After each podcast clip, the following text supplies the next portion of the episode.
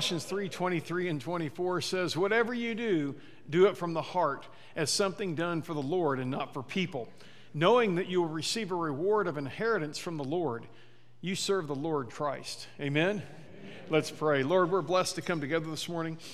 We thank you for that opportunity. And Lord, we're here to lift up Jesus together. And we're thankful that we can truly know that he, is a, that he is risen. And we're here to celebrate our risen Savior each and every day of our lives. Father, as we're gathered here this morning, help us to put our focus on you and to help one another to be encouraged. It's in Jesus' name that we pray. Amen. Good morning.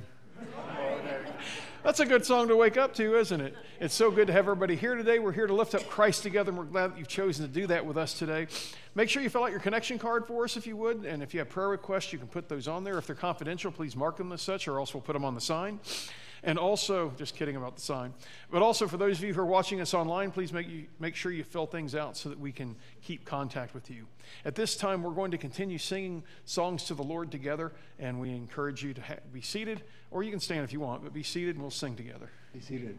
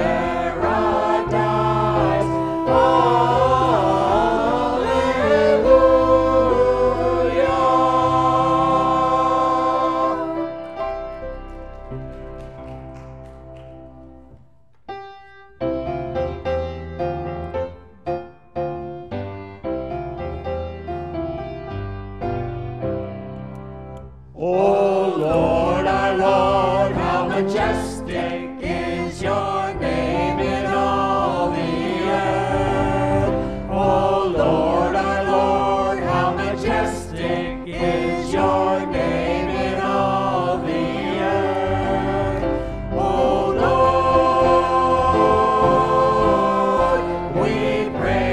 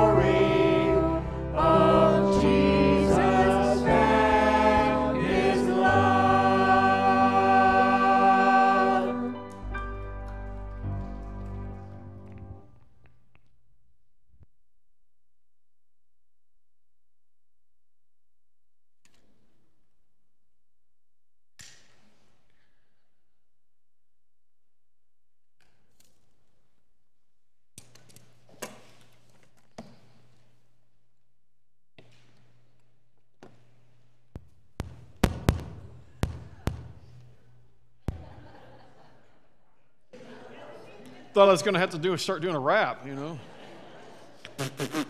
you know, a little beatboxing. But anyway, today we're going to begin a new series um, through the book of First and Second Thessalonians.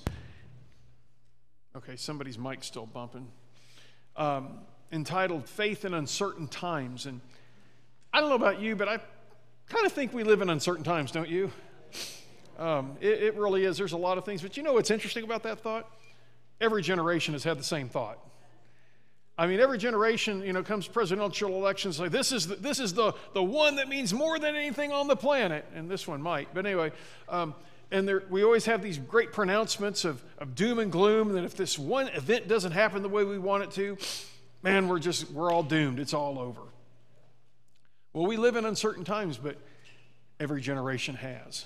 And as we over, look, look overall at the big idea of this message, of this series, I should say, is we're in a world filled of death, war, evil, How can we face what feels like an unknowable future? And that's what this whole six week series is going to deal with. What do we do with our anxieties concerning the days ahead? I would imagine some of you even stayed up last night full of anxiety about things. So, what do we do about that? This six week series in, the, in, the, in, in 1st and 2nd Thessalonians will help us to deal with these things. It'll help provide comfort and assurance as we live in these uncertain times. These letters discuss the future of Christ's second coming and what believers should do while waiting for his return. Paul encourages believers, he encourages Christians, he says, You need to be prepared. You need to cling to the truth of what they've been taught. And we're called to live responsibly in light of the future. And honestly, when we're struggling with what's going to happen in, happen in the future, it's easy to put our focus on that. And what it does is it gets us stressed and depressed many times. And instead, Paul's going to suggest a different way of living.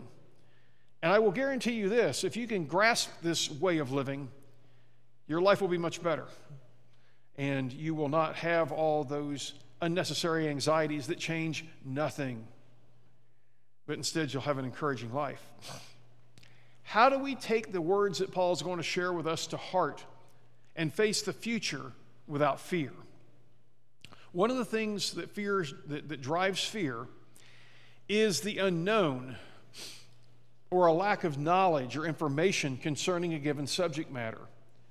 The church at Thessalonica dealt with a subject that caused a great deal of anxiety and grief within the body of believers in, in Thessalonica, which means it was happening other places also. Other Christians were facing the same anxiety, the same fear, and I would venture to say that even yet today we still struggle with it.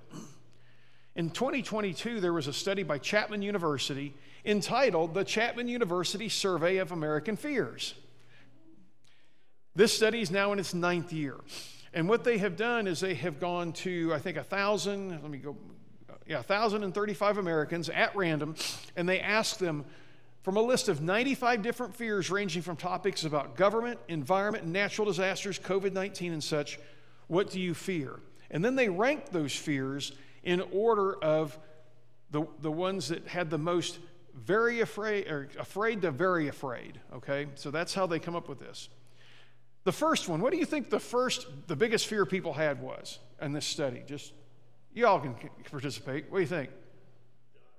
Dying? Oh, okay, we've had death. Anything else? Any other thought? What's that? Okay, but yeah, spiders, man, nasty things. That's why I carry a nine millimeter in the house. See a spider, he's of course my cats love bugs in the house, man. They go nuts over it. Particularly Brookie. One day I saw her jumping up in the air. I'm like, "What are you doing?" She found a bug. Um, one other guess. Anything else? Well, we won't comment on that one. What's that? Snakes. The only good snake is a dead snake. There we go. And I love animals, by the way. Well, here's what number one was. And it's been this way since about 2015, and it's gone back and forth.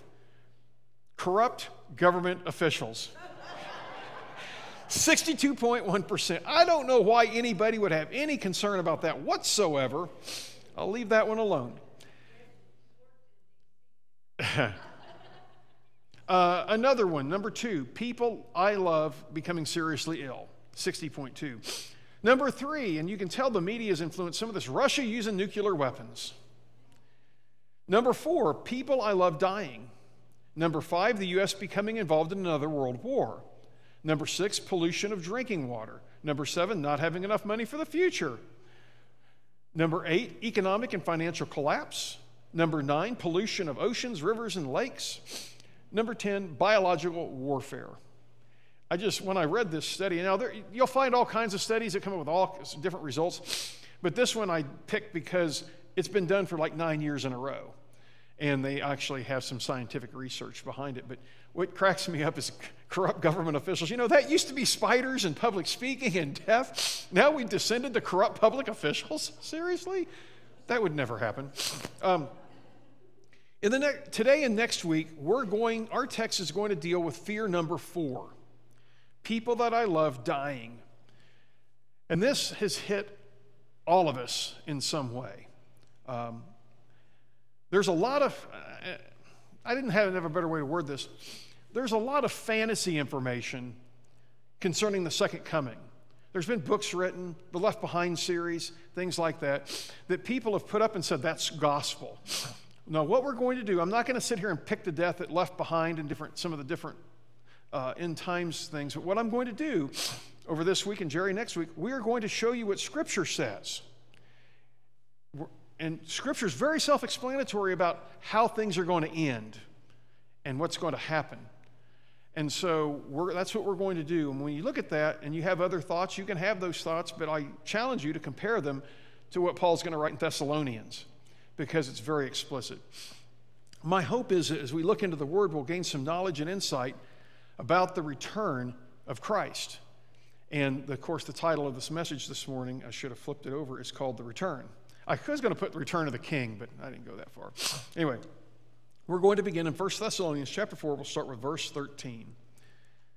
Now, I do not want you to be uninformed, brothers and sisters, about those who were asleep, so that you will not grieve like the rest who have no hope. so, our first observation is, and it's a play on words, a grave concern.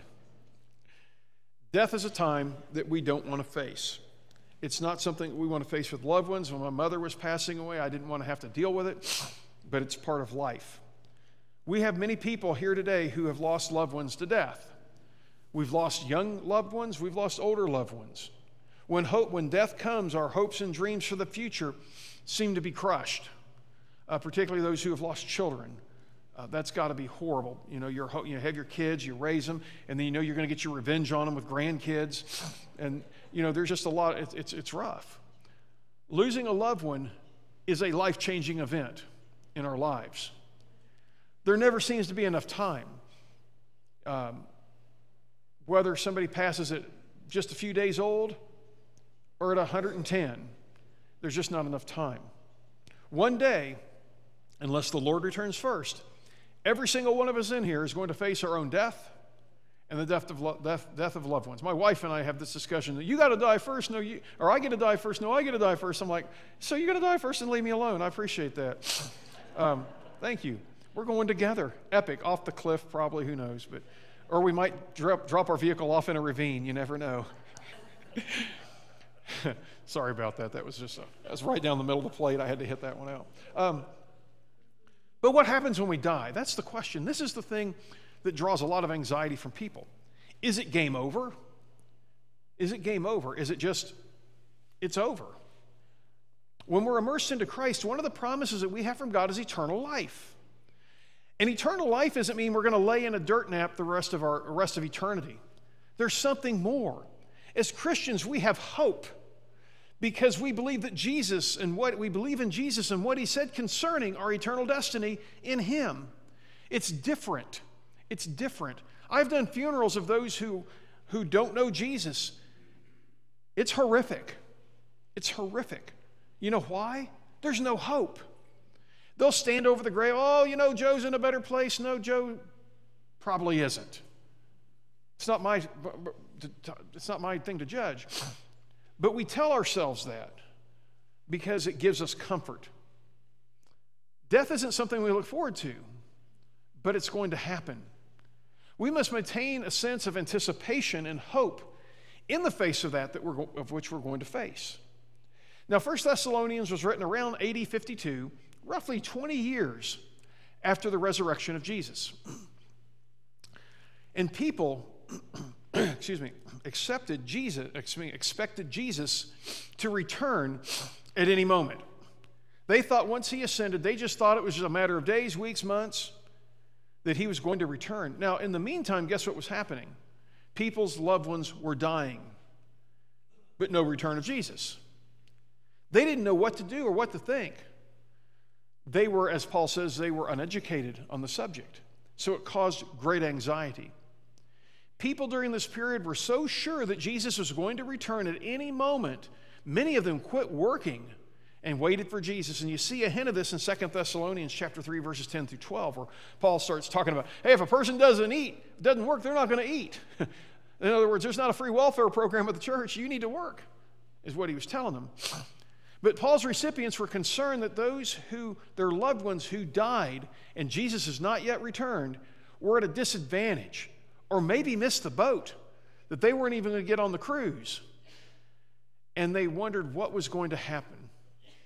In response, Paul writes to educate the believers at Thessalonica and everybody else who read this, because as he says in verse 13, I don't want you to be uninformed about those who are asleep. Sleep's a euphemism for death. I don't want you to be uninformed about what happened to your loved one who just died. Paul's purpose was to inform them and to comfort them with knowledge and truth. We too can seek comfort from the truth of the scripture whenever we're dealing with our fears. Paul goes on to say he's sharing this information because he doesn't want his readers to grieve like those who have no hope, those who don't know Jesus. He says, I don't want you to look at that person who's passed away and say, It's over, I'll never see him again. And Paul's like, Wait a minute, that's not how it goes. That's not how it goes. There's more to it. We have promises, we have hope, we have proof of the resurrection. Many people follow many different religions. My question is why? Why would you want to follow a faith that the person you're following died and is still in a tomb? What hope is that? Okay, maybe their teachings can make your life a little better here and there, but most of those teachings are based on Christianity anyway. But, but, but why would you want to follow? We're all going to die. Why follow that? Where's the hope in that? Do you want to just have a permanent dirt nap? Do you want to just think when I take my last breath, it's just over? We have a God who created us. And here's the problem if you're an evolutionist and you think, oh, everything happened by accident and blah, blah, blah, okay, you have no hope because you can't mix that with God. Because the Bible says God created. And if you don't believe that, and the Bible says that God did it in seven days, in six days, rested on the seventh, and there weren't millions of years between days. Doesn't work. If you don't believe those things, how can you believe in Jesus and what he did? See, you have to believe the scriptures as a whole or none. You're going to question some things, we do, but ultimately, when you start picking it apart to the point where I don't believe this, I don't believe that, well, then how can you believe anything? It's just like the professor I had said he didn't believe anything in the Bible except for the Sermon on the Mountain that God is love. And I said, well, what are you basing that on? He couldn't answer. Because I said, if you don't believe Genesis, how do you believe Matthew? You want God to be a God of love. You want those Beatitudes to be true, but you have no proof. You have nothing to back it up. This is why in church, and hopefully for those of you, you know, a few of you still raising your kids, you need to be teaching your kids biblical truth. Because when they go off to brainwash university and get brainwashed about a bunch of garbage, they need to be able to be strong and they need to understand why they believe what they believe and why you can trust what's written in Genesis just as much as you can trust what's written in Revelation and everything in between. So, he says, I'm writing this so that you don't grieve like those who have no hope. And believe me, and I think you've done the same thing too. I've seen people grieve with no hope. It's ugly, it's horrific. I've told people the best gift you can give to your family is the gift of your eternal life. So when you're lying in that casket, they don't have to wonder.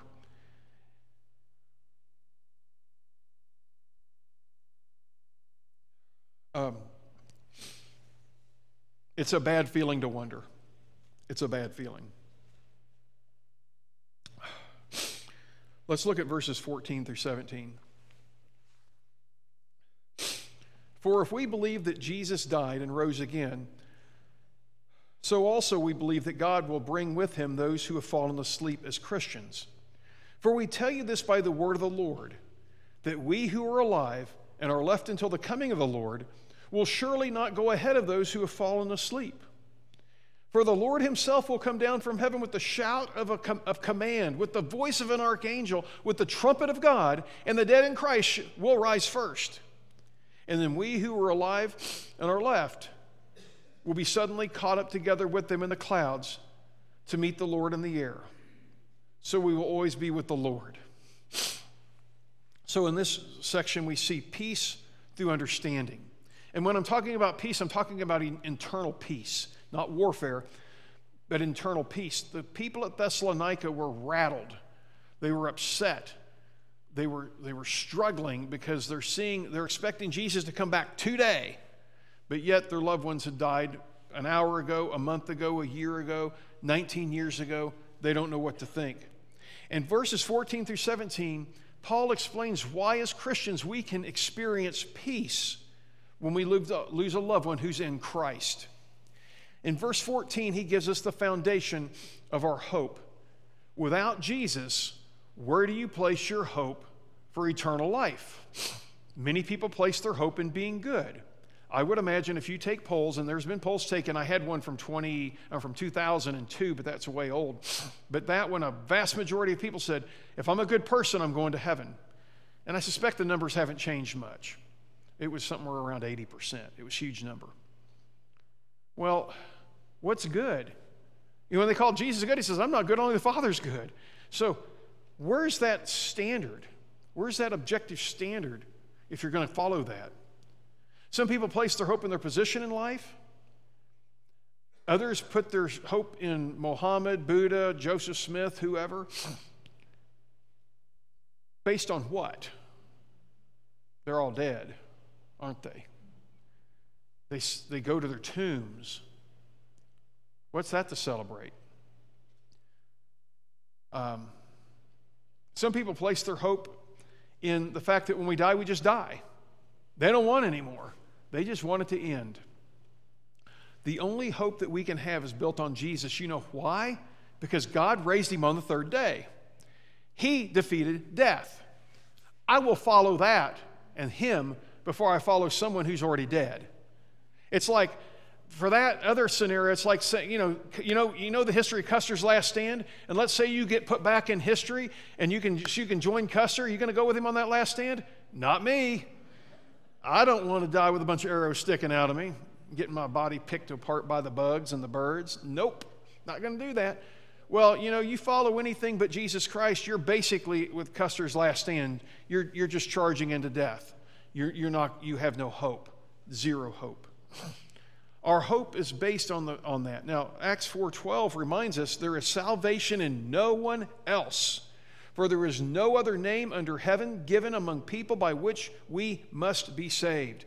No other name. People say, well, Jeff, you're being kind of narrow minded. It's 2023 now. You know, we're more enlightened now. No, we're not. We're the same people we've, we've always been since God created us. Same hard headed, obstinate people, the same people. Jesus said, Paul said, the gospel writers tell us, Acts tells us, there's no other name under heaven by which we're saved. If you're placing your hope on eternal life on anything but Jesus, it's a false hope. It's a false hope. My wife and I, we went to a, a, a place to stay a few weeks ago, and they had a, I think it was about this big, it was pyrite. And I'm thinking, all right. Can you imagine being the person that found that thinking it might have been a chunk of gold? Woo! I mean, it was big. And you take it up and find that's worth 10 bucks. See, that'd be my luck, you know. If I want it, it's priceless. If I own it, it's worthless. That's kind of how it goes. seems to be, seems, I don't have that Midas touch. But, but Paul tells us this. The gospel writers, Acts tells us this. I think of folks without Jesus. They think they have hope, but down deep they know they don't. Something inside them tells them there's no hope. When they're standing in front of that person who's died who doesn't know the Lord, and there's, hey, he's in a better place. Something's telling them, no, he's not. No, he's not. Our hope has been, is rooted in, but, in what has been done and what is promised in Jesus, nothing else. Our hope is in our confidence of what God has done, and it's rooted in, in what He'll do, which is rooted in what He's done. Because what He's done shows us what He'll do. These elements of the Christian hope are missing from all other religions because they've done nothing, so they can do nothing. Does that make sense? If you haven't done it, you can't do it. Muhammad didn't defeat death. Joseph Smith didn't defeat death. Buddha didn't defeat death. None of these other people defeated death. These religions they make up in Hollywood, they didn't defeat death. L. Ron Hubbard didn't defeat death. He's dead. Ellen G. White, she's dead. Hmm. Hmm. Who else defeated death? I mean, you could kind of say Lazarus. You know, God did raise him. We have a couple instances in the Old Testament, but they're not claiming to be the way, the truth, and the life. Jesus did, and He is, and He showed us by what He's done. This foundation can give us peace and comfort when we lose a loved one in Christ. Look, we're going to be sad. We're going to be heartbroken. But we also have an assurance to know this isn't over. This isn't over. And that can give us hope in the midst of death. Verse 14 tells us that if we believe that Jesus died and rose again, we too will be part of that celebration when he returns.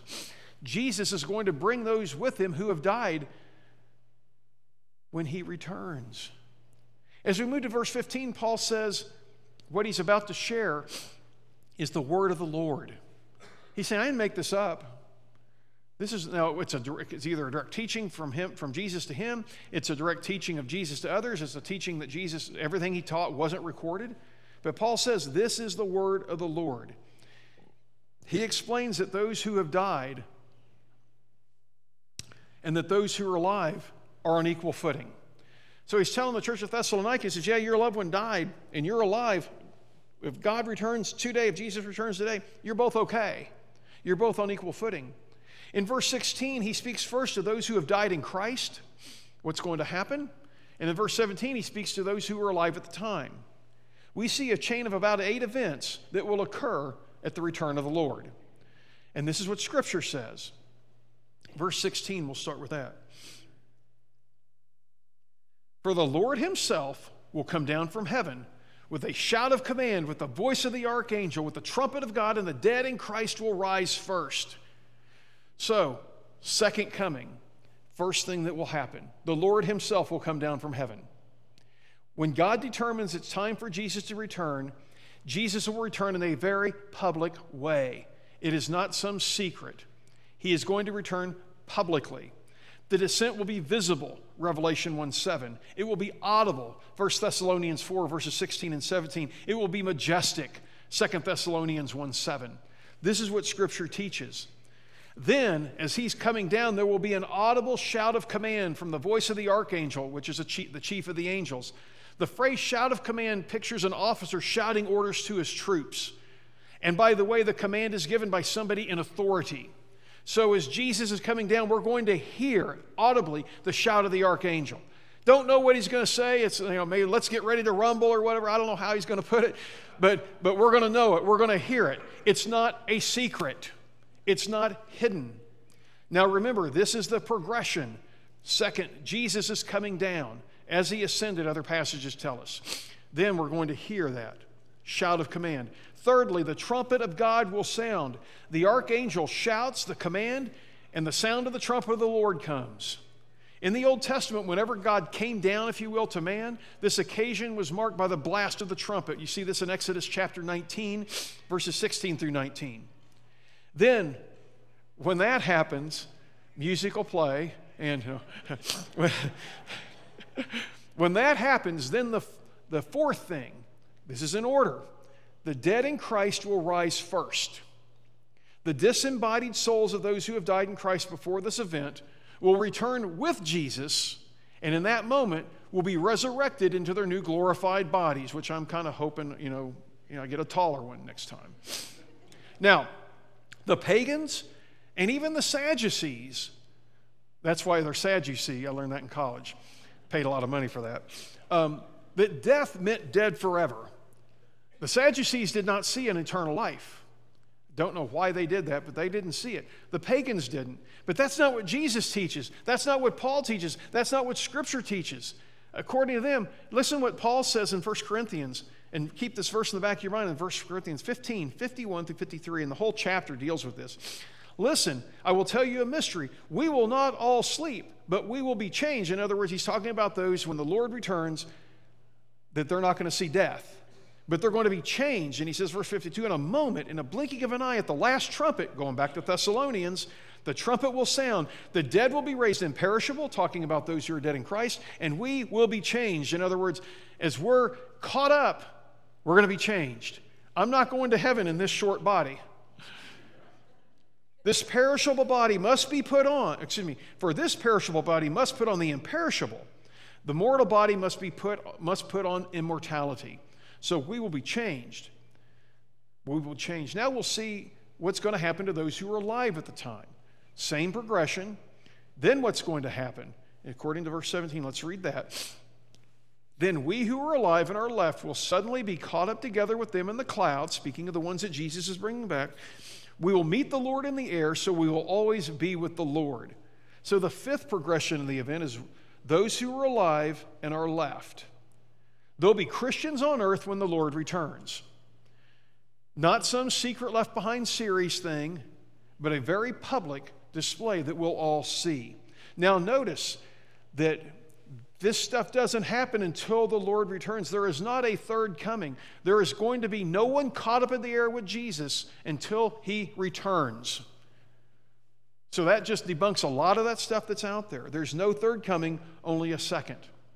And then it says at number six, those alive will be caught up with those who previously died in Christ. Now, here's where it gets kind of cool. Just the word rapture is nowhere in Scripture, but here's where we get it.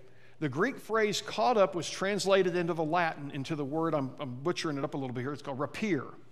When the Latin word was translated into English, the English equivalent was rapture. So the word actually is, the Greek is caught up. And it's also passive, which means that we're not jumping up and down. We see the Lord, okay, I'm going to get up there. You know, I'd try to jump higher, but I don't want to hurt my knee. Um, I used to have pretty good hops, but as I gotten older, I've lost it. But we can't, it's nothing we do, it's something that God does. He brings us up. And then as we're being caught up, that's when we get that glorified body, if you're still alive, according to 1 Corinthians 15 51 through 53, will be changed in an instant. I don't know what it's going to look like. No one does. But I know one thing's going to be amazing. It's going to be a, simply amazing. The seventh thing, in the clouds, those who are alive will meet the Lord in the air. Okay? This doesn't happen until he returns. This doesn't happen before. Okay? That's not what Scripture teaches. Scripture says, when it happens, when we meet him, we'll meet him in there. We're caught up, if you will, raptured. People talk about the rapture. That's going to happen when the Lord returns, not before. Nowhere in Scripture does it teach anything else. And number eight, it says, we will always be with the Lord. So, those who are alive and remain, you will be with the Lord for eternity. Those who have died in Christ, He's bringing you with Him. Your disembodied spirit is coming with Him. And when that happens, you're going to get your resurrection body. Then, those who are alive, they're going to get caught up. We're going to have a big celebration together. It's going to be awesome. All this hope's based on Jesus. Everyone will be raised. And then judgment. And we get this in the Gospels and other Matthew 25, the sheep and the goat, he'll separate them. Judgment is not a determination of when, who's going to heaven and who's not. It's a final vindication of God that says God is right.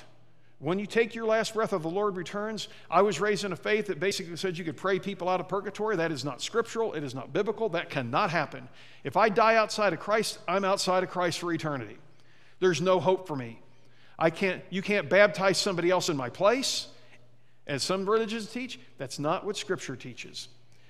So, this is why we get a, and I don't want to get deep into this, we get a lot of excitement in Revelation. We get a lot of excitement about, you know, how the end times are going to work. And I'm not going to say some of that's not important, but the bottom line is you need to be ready. You need to be ready. Because I don't care what your millennial view is, if you're not ready, you're in trouble. Now, some would say the one where you got a rapture and then a bunch of other stuff.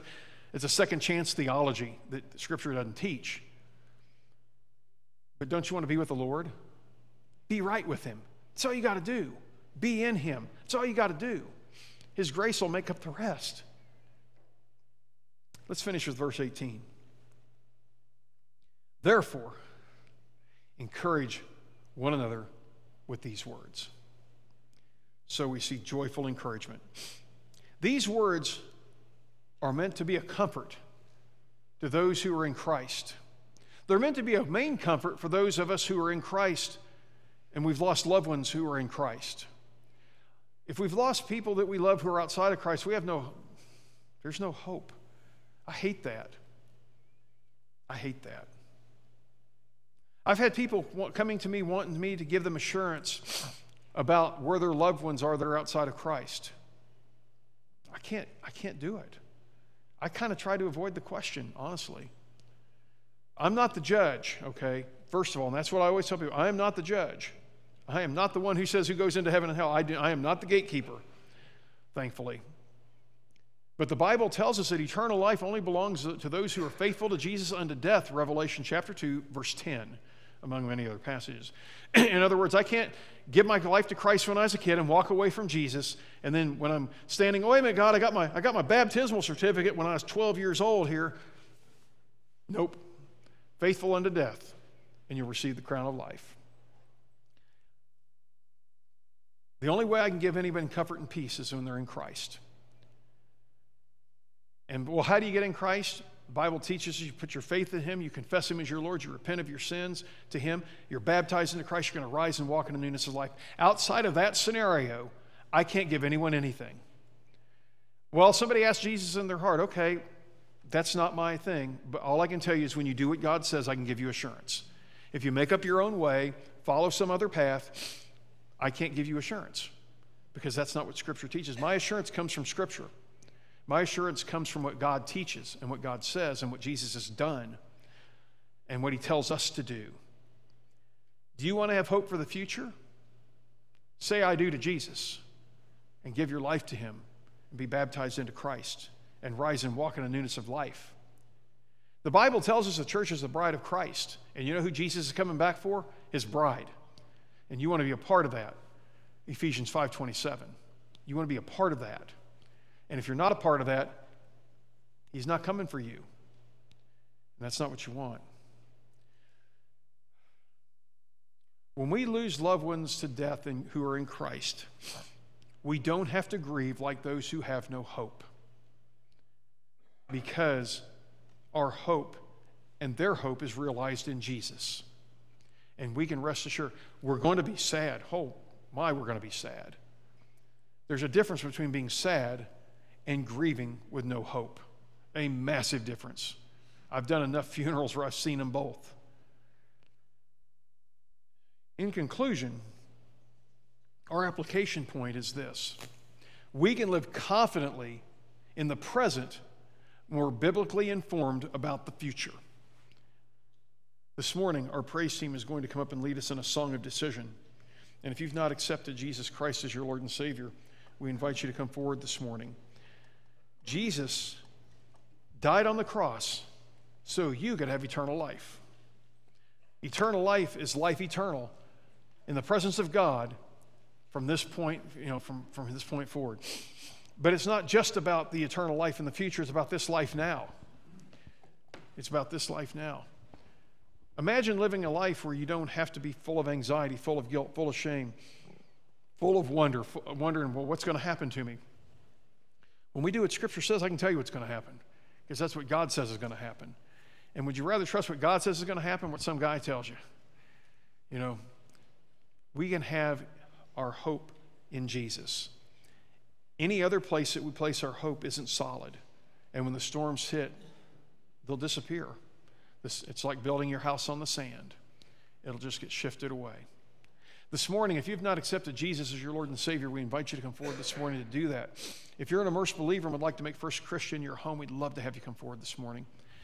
If you're struggling and need some prayer, if you'd like to come forward, myself or one of our elders, Roger, would be glad to pray with you and help lift up your spirits this morning. But at this time, we, let's stand together as we sing, Jesus is Coming Again. Jesus is coming again.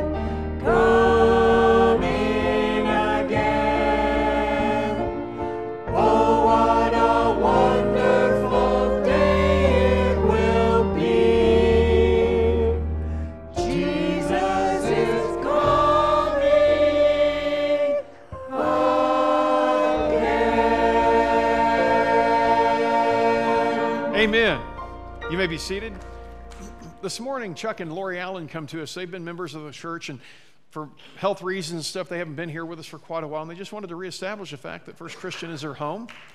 And we're, we're so glad to have them back with us. We're, we're so glad to have them back here at First Christian Church. And um, we're going to be here to love and support Chuck and Lori, and uh, they'll be here to love and support us also.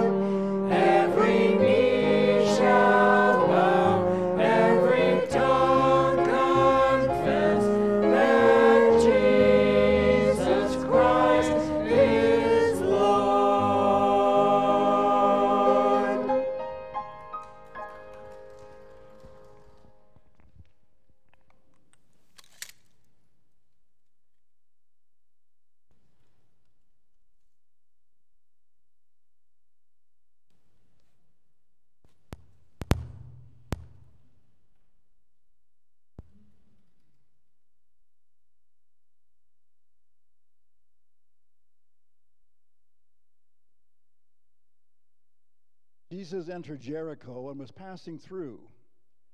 A man was there by the name of Zacchaeus. He was a chief tax collector and was wealthy. He wanted to see who Jesus was. But being a short man,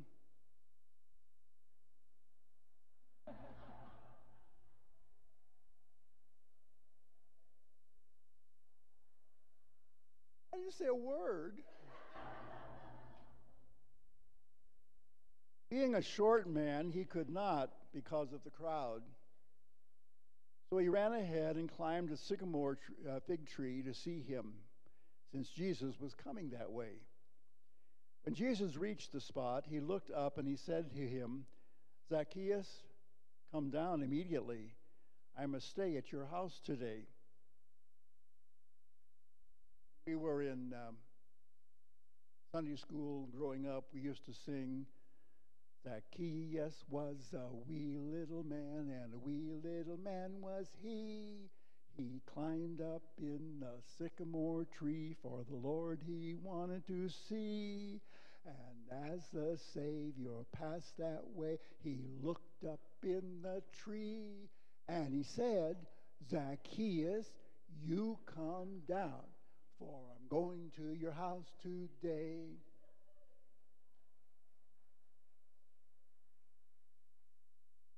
There's a legend uh, concerning Zacchaeus that when he was old, he still lived in Jericho. he was a humble and pious man before God and his fellow men. It says that every morning at sunrise, he went out into the fields for a walk. He always came back very calm and very happy in his attitude to begin his day's work. His wife wondered where he went on these morning excursions, but he never told her. One morning, she secretly followed him, according to the legend. Zacchaeus went straight to the tree from which he first saw Jesus. Hiding herself to see what he would do, she noticed he took a pitcher of water, poured it around the roots of the tree, which were getting dry in that hot climate. He pulled up some weeds here and there, and he passed his hand fondly on the trunk of the old tree. Then he looked up at the place among the branches where he had sat that day when Jesus came by. After that, he returned home and went about his day's business. His wife afterward spoke to him about uh, what she had seen him do and asked why he took such good care of that old tree. Quietly, Zacchaeus said, It was that tree which had brought him to the one whom he now loves. Each morning, Zacchaeus remembered Jesus and what he had done for him. In the upper room, Jesus said to the disciples, Take this and share it among yourselves. For I tell you that from this time I will never drink of the fruit of the vine until the kingdom of God has come. In essence, Jesus was saying to them, Remember me by doing this. Each time that we come to the communion service, we remember Jesus and what he has done for us. We remember what he means to us. And just like Zacchaeus, we refresh our memories of the time when we met Jesus face to face. You partake of the emblems this morning, once again, water the tree brought you to Jesus. Pull up the weeds of sin that might interfere with your relationship with Jesus, with the one who died for you. Here before thee, Savior, we would lowly bow. Grant us now thy presence. Come and bless us now. In this sweet communion, may our souls be fed. True consecration, may we all be led. Grant this bread now broken, be, may a symbol be of thy precious body bruised on Calvary's tree. Grant this cup of blessing to our hearts may prove one more tie, tie that binds us closer to thy love. Father in heaven, we are thankful for the tree helped bring us to Christ, whatever it may have been, whoever it may have been. We are thankful that we can come now and remember once again that special time of coming together and meeting Jesus. Bless these emblems now as we thus partake. In Jesus' name,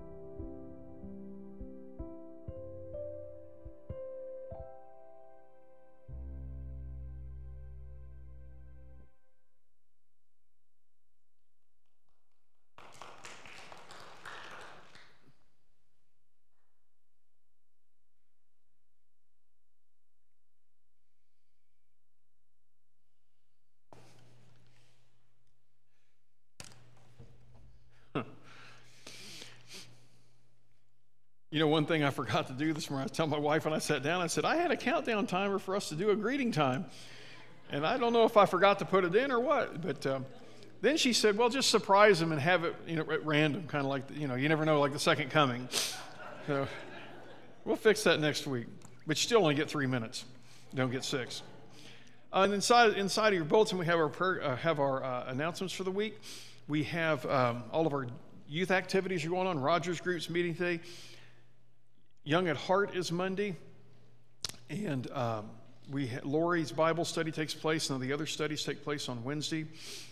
Food pantry is looking for items. Um, there's going to be a meeting on Sunday, the 24th, which is next Sunday at 4 o'clock. And you guys are probably need to have that in the leadership team room because we're going to be working in the sanctuary next Sunday after church to get our new um, video system up, hopefully. So, anyway, uh, Peach's Pantry is looking for things still. Operation Christmas Child's looking for donations. There's an, a note in here about going to Israel. In, in, uh, in, so, if you're interested in doing that, make sure you see Larry and Brenda. But I think that's all the announcements. We had 10 ladies show up at the spa uh, meeting last yesterday at the bonfire. So, uh, they had a good time together. On the inside of your bulletin, we have our prayer concerns and prayers of celebration. Uh, Roger Snyder is home and is recovering. He's still doing rehab. I went to see him for a while yesterday. Cute little poodle, by the way, but uh, had a nice visit with him. He's, he's getting stronger. We have a lot of special concerns we're praying for. Also, um, under our special concerns, please be with um, Linda Finney and her family. Tom passed away this past Friday in a swimming accident. So uh, keep her in your prayers as we mourn his passing. We have a lot of people that are struggling with their health. Many of them are getting back on track. Uh, we have troops that are deployed, our shut ins that we're praying for. We're praying for Santa on the West End Stocking Project, and we're praying for all the missions that we support this month. So at this time, let's stand together. I'll give you a moment to lift up your hearts to the Lord. I'll close this with a prayer, and our praise team will lead us in a, in a closing song this morning. Let's pray together.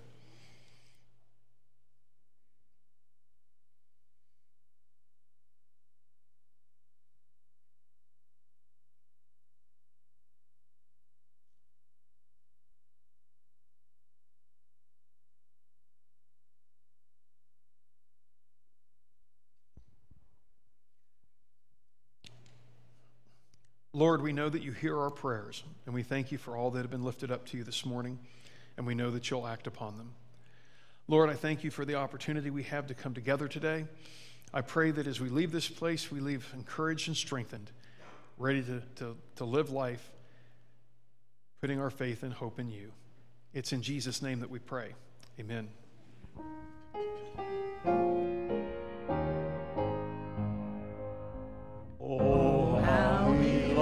You